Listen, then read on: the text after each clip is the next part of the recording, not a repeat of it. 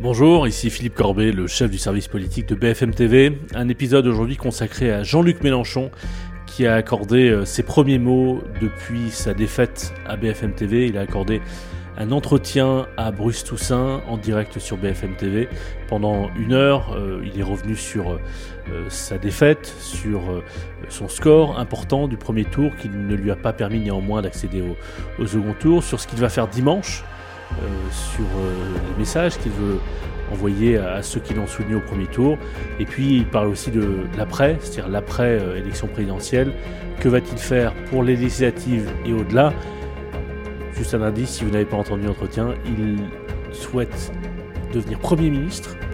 Vous allez comprendre pourquoi. Donc on a enregistré cet épisode à Saint-Denis, où avait lieu l'interview avec Perrine Vasque, qui a suivi toute la campagne de Jean-Luc Mélenchon. Nous sommes aujourd'hui le mercredi 20 avril, à 4 jours du second tour de la présidentielle, à 4 jours du choix des Français.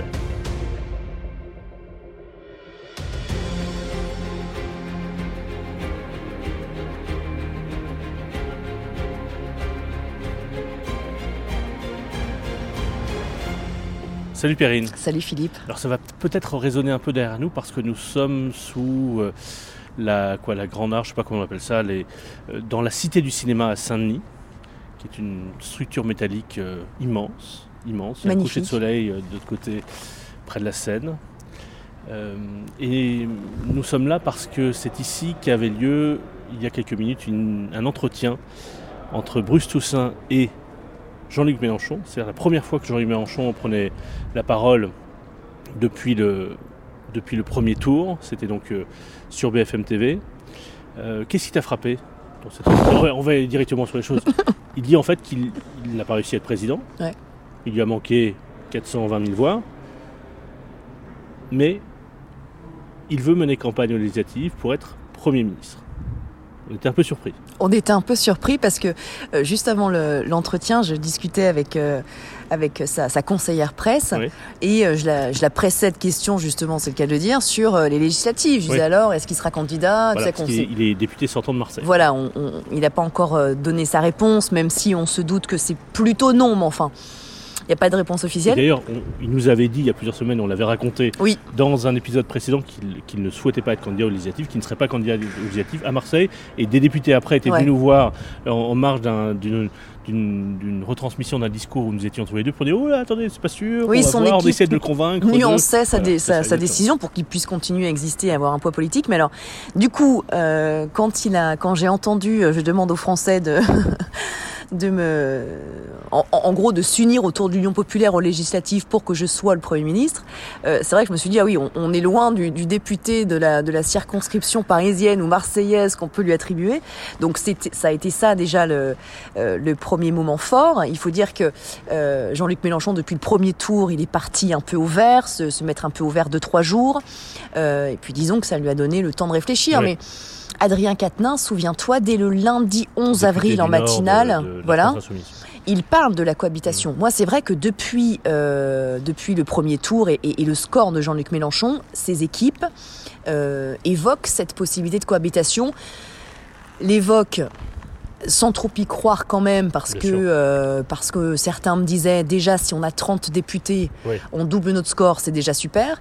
Mais il faut avouer que médiatiquement, c'est un bon coup ce qu'il vient de faire. Et, d'ailleurs, sans, sans, révéler euh, quoi que ce soit, mais j'ai pas eu l'impression en entendant cet entretien, évidemment, il va mener campagne sur ce thème-là, mais il sait que les chances d'avoir une majorité de députés insoumis mm. en cas d'élection de Marine Le Pen ou de, ou de, Emmanuel Macron, ces chances sont assez faibles. Mais néanmoins, c'est une manière euh, originale d'aborder euh, cette campagne législative. Et il s'appuie. Alors moi, j'ai trouvé intéressant au-delà de cette question de, il veut être Premier ministre, son analyse des résultats du premier tour, mhm. en disant au-delà des scores que font un tel ou tel, les résultats, ce sont trois blocs. Euh, enfin, en gros, il y a trois blocs. Il y a un bloc qu'il décrivait comme un bloc libéral, dans lequel il compte euh, Emmanuel Macron et Valérie, Pécresse, qui fait un peu plus de 11 millions de voix. Mhm. Il y a un bloc, euh, je ne sais pas exactement l'expression qu'il a utilisée, mais je crois un bloc d'extrême droite. En tout cas, il y mettait Marine Le Pen, et Éric Zemmour, et Dupont-Aignan. Avec le même nombre de voix, Avec à peu près un, peu plus de 11 millions de voix. Un bloc euh, que lui décrivait comme un bloc populaire mm.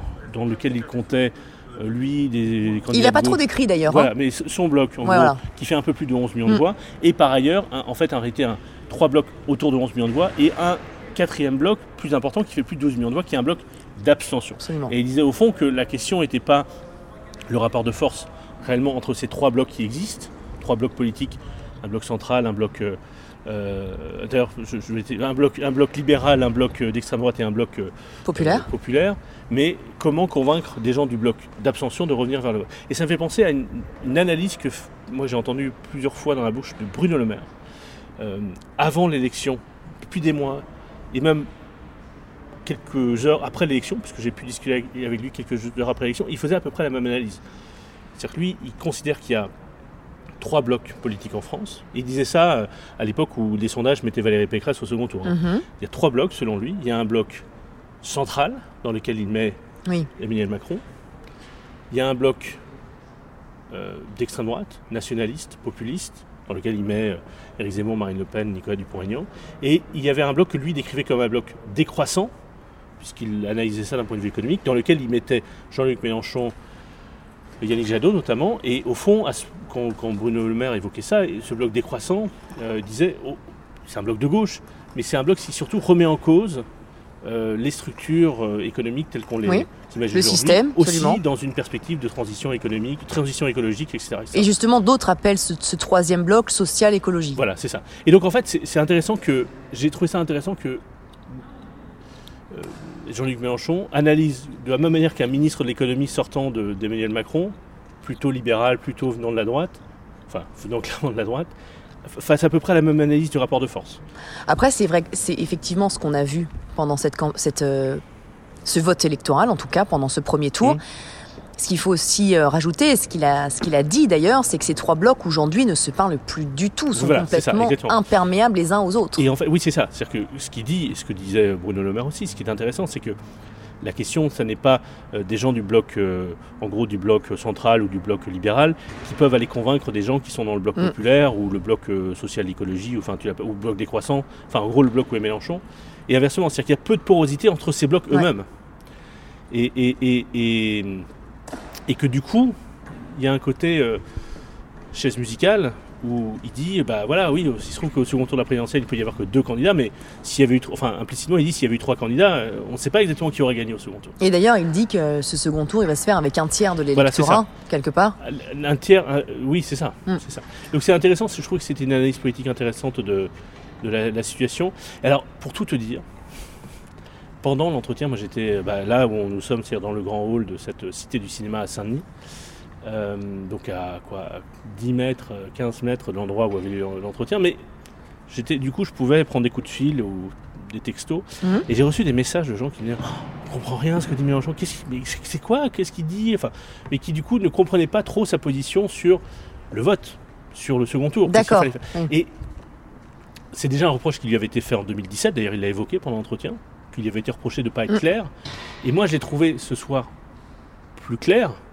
Enfin, ça me semble assez limpide ce qu'il dit. Mais enfin, je, Oui, je pense, que, je pense que les électeurs de Jean-Luc Mélenchon comprennent à peu près ce qu'il dit. En gros, quand il dit, attends, je, je te résume, quand il dit, euh, j'ai dit, j'ai répété qu'il ne fallait pas une voix à Le Pen.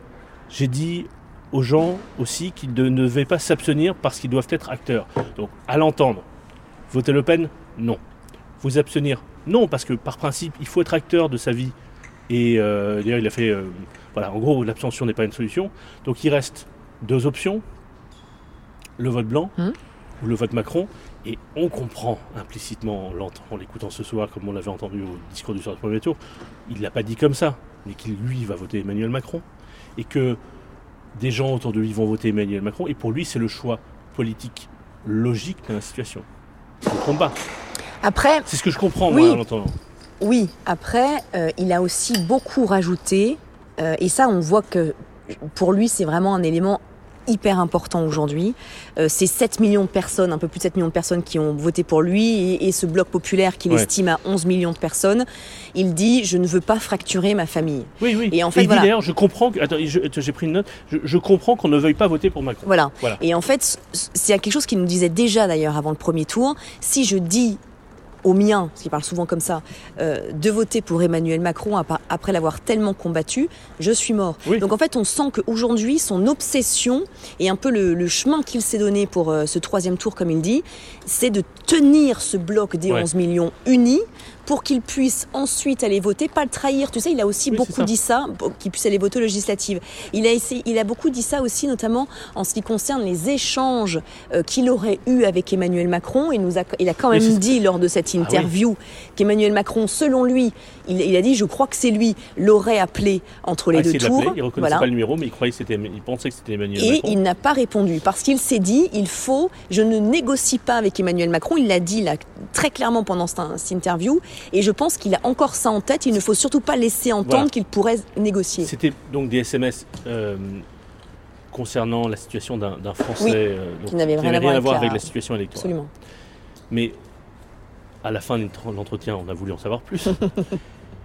Et ce que moi, ce que je ne savais pas, ça ne me semble pas tout à fait euh, stupéfiant non plus, mais je ne l'avais jamais entendu dire comme ça. Ils ont échangé régulièrement par SMS pendant le quinquennat. Il a donné notamment un exemple euh, il avait envoyé un message, enfin c'est ce qu'il nous a dit, il a envoyé un message euh, à Emmanuel Macron, au président, lorsque son épouse a été attaquée, moquée par le président brésilien Bolsonaro. Et à ce moment-là, il avait envoyé un message de soutien directement au président. Il donne cet exemple-là, peut-être qu'il va m'en vouloir que je le répète euh, dans ce podcast, mais, mais comme d'exemples d'échanges qui sont des échanges républicains, cordiaux, mm. entre personnalités politiques de premier plan qui se respectent. Enfin, il n'y a rien de stupéfiant là-dedans. Et je suis sûr qu'il y a des échanges du même type entre, entre Emmanuel Macron et d'autres euh, figures politiques. Euh, mais le simple fait qu'il semblait agacé, il l'a dit à l'antenne, que ces échanges entre guillemets, ce qu'il appelle cette ligne rouge, ait été évoquée par euh, Emmanuel Macron. Oui, parce que jusque-là, tous ces échanges-là, même si c'était simplement des échanges cordiaux et républicains entre deux responsables politiques, euh, ils sont restés euh, bah, justement hors de, voilà, hors champ. La presse ne hmm. savait pas, le public ne savait pas.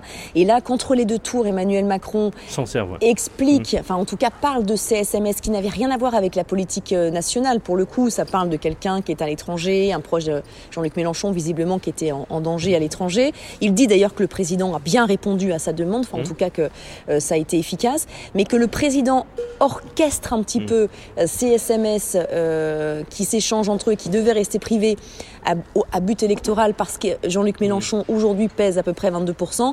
Ça, ça l'a, ça l'a beaucoup agacé et il ne veut surtout pas donner l'image ou en tout cas faire croire à un moment qu'il pourrait négocier avec Emmanuel Macron pour négocier un Marocain, comme on dit, ou quelque chose comme ça. Il y a aussi, euh, puisqu'on parlait des, législatives, il m'a semblé pendant l'entretien, mais peut-être je me trompe, que il envisage, il ne semble pas envisager comme hypothèse privilégiée la victoire de Marine Le Pen. Mm. Il semble implicitement, je pense qu'il il construit cette stratégie de je veux être Premier ministre aussi parce qu'il pense que c'est Emmanuel Macron qui va être élu, je mm-hmm. pense. Je ne me, me, trompe pas.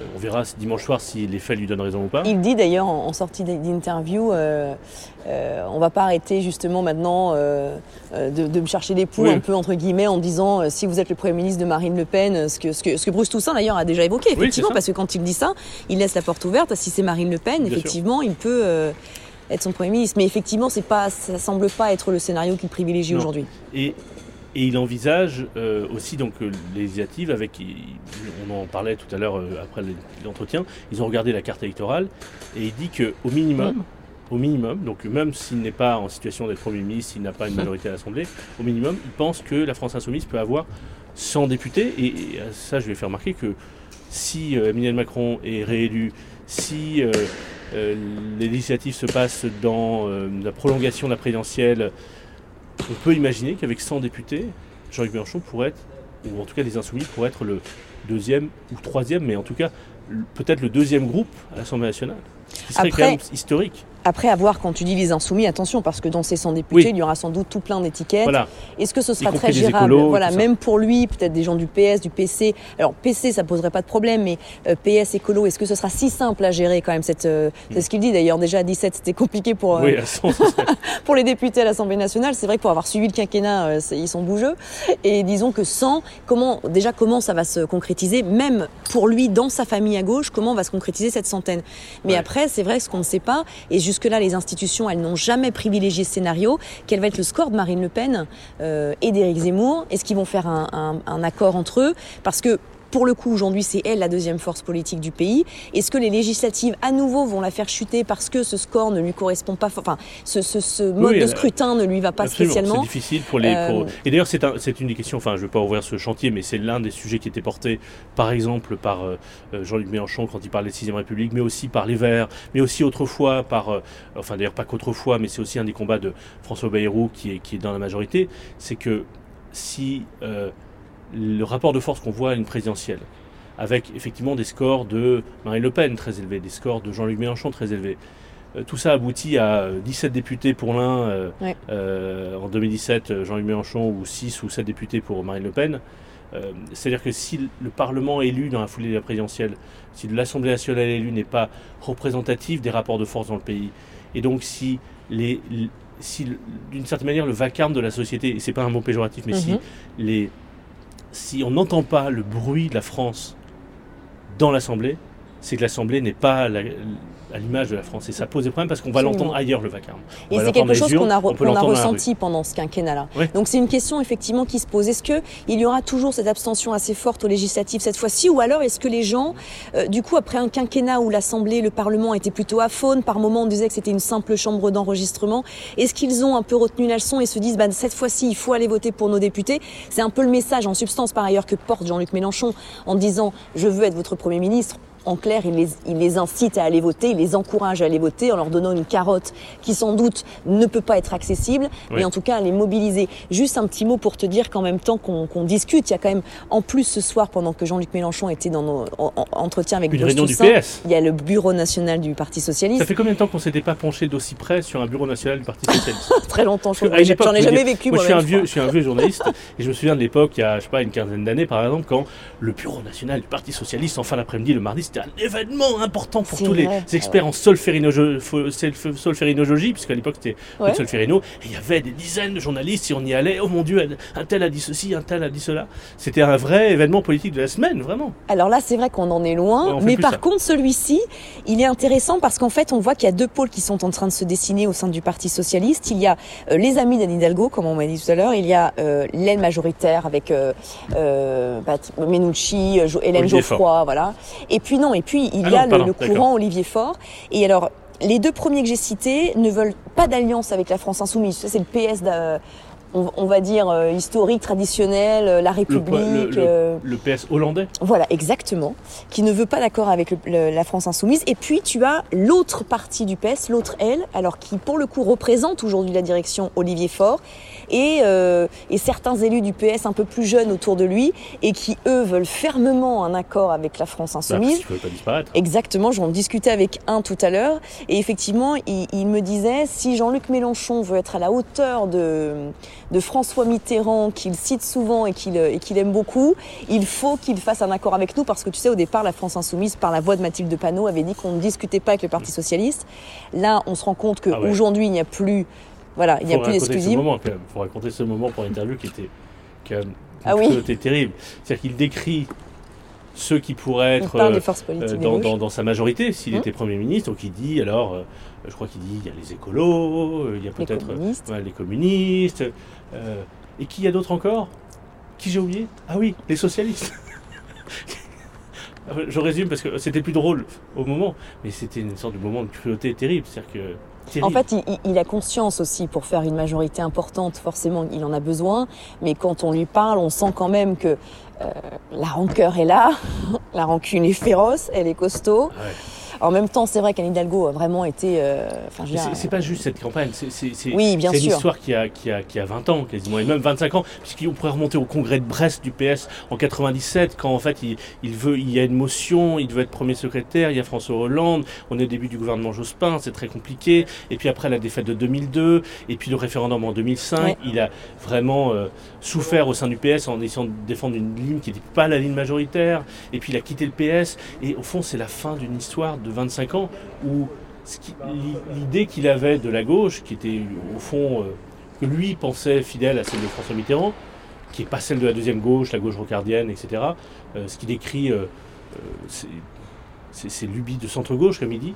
Voilà, il pense avoir dominer au sein de la gauche, avoir gagné face à cette ce centre-gauche qu'il exècre depuis longtemps. Et la question, c'est pas Hidalgo.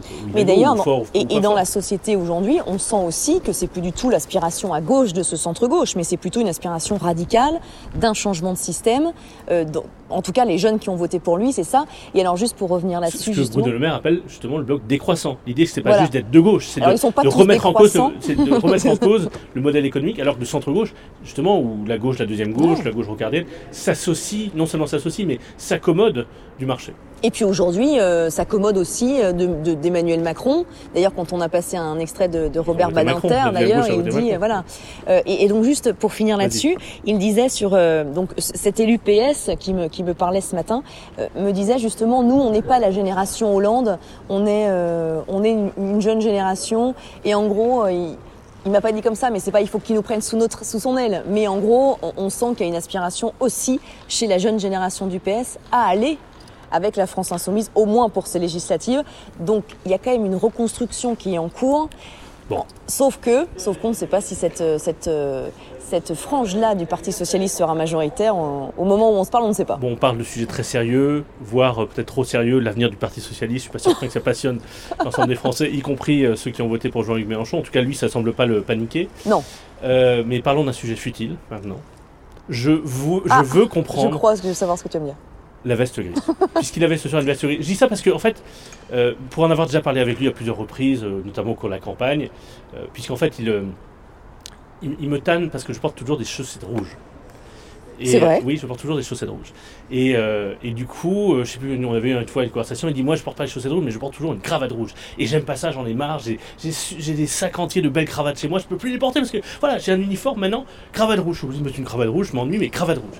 Et en fait, donc, il m'a expliqué comment est-ce qu'il avait réussi au fil des ans, euh, depuis sa candidature présidentielle en 2012, à, d'une certaine manière, à construire une sorte d'image, une, sorte d'uniforme auquel il est associé, qui est une veste noire Parfois, il porte une veste bleu foncé, mais souvent c'est noir, mmh. une chemise blanche et une cravate rouge. Et alors là, mystère. Mystère, mais vraiment mystère. C'est-à-dire qu'il a réussi à imposer ce style, c'est-à-dire que tu dessines une veste noire, une chemise blanche, une cravate rouge, tu n'as même pas besoin de mettre la tête, tu comprends que c'est mélangeant. Et à trois jours du premier tour, on était ensemble, enfin tu étais à Lille, nous on était euh, sur bfmtv.com et on faisait vivre le meeting de, de Lille, meeting par hologramme, et là, patara, qu'est-ce qu'on voit? Jean-Luc Mélenchon avec un costume gris on spécule pas trop là-dessus ce soir-là. Puis le lendemain, il est, je crois, au 20h France 2, costume gris. Et le soir du premier tour, Jean-Luc Mélenchon, costume gris. Et ce soir, première interview euh, après sa, défaite, costume gris. Pourquoi? Pourquoi est-ce qu'il abandonne si près du but L'uniforme, l'uniforme qui, qui, était devenu une sorte de marque de fabrique? J'avais dit que c'était futile, mais. Pour le, pour la première chose où euh, la première fois où on l'a on, l'a remarqué, c'était à Lille effectivement parce que c'était son dernier meeting et il y avait les hologrammes. Donc il ne pouvait pas être en noir parce que ça ça fonctionne beaucoup moins bien. quand on est, en noir. On, en avait parlé ce soir-là, on avait dit ça doit être pour les hologrammes. Voilà, donc c'est pour ça. Mais Anne-Sophie Lapix le lendemain, c'est pas les hologrammes, Anne-Sophie alors, alors on va vraiment là. Et Apolline de Malherbe le surlendemain non plus, c'est pas les hologrammes. On, va vraiment enfin faire euh, un peu découvrir les coulisses, mais en réalité, comme on a quand même posé la question parce qu'on est des gens curieux, on nous, voilà, ces équipes nous ont répondu que le lendemain, c'était vraiment quelque chose de très basique, c'est qu'en fait la veste noire n'était pas repassée. Voilà. Et du coup, il s'est dit bon, ils se sont dit qu'est-ce que je fais? Bah écoute, en tout cas, c'est vrai que pour le coup, c'était quand même toujours la même, celle un peu euh, avec euh, un peu une veste de travailleur d'ailleurs. Hein, Exactement. je crois euh. même qu'il m'avait raconté il y a longtemps qu'il l'achetait dans un magasin qui vend des tenues pour des serveurs, euh, des, des tenues de travail. Mais tu sais que quand on a fait le salon Made in France avec lui, alors je me souviens plus du tout, mais c'était peut-être en automne, euh, en, automne 2021, il est passé devant un stand, euh, bien sûr Made in France, qui faisait ces vestes-là, et devant les journalistes, il en avait essayé une qu'il avait achetée d'ailleurs. Donc on sait qu'il en a au moins deux, parce que ce jour-là, il était parti avec une veste noire. Et donc par la suite, après cet épisode de veste par au passé, il remet la veste, la veste grise. Et là, après, visiblement, euh, nous disent ses équipes, il a eu beaucoup de compliments sur cette veste grise qui lui va bien, euh, disaient ses équipes. On a eu beaucoup de retours comme ça. Donc ils ont décidé de garder la veste grise. Bon, on a dit que c'était futile, mais je pense que d'autres personnes se posent Ça t'intéressait plus que l'avenir du Parti Socialiste. J'ai bien compris qui s'est pris une veste. Oh, Merveilleuse fin. Bon, on, va arrêter là parce qu'on est, on est tous fatigués, surtout moi. Euh, donc euh, voilà, au moment où le soleil se couche au-dessus de la scène, à travers cette grande baie vitrée de la Cité du Cinéma où on était là ce soir. Euh, on aura fait des, endroits étranges pour hein. des épisodes du service politique avec, sur Jean-Luc Mélenchon. C'est vrai. Voilà, On aura passé une campagne rocambolesque. Exactement. Merci, Perrine. Merci à toi, Philippe.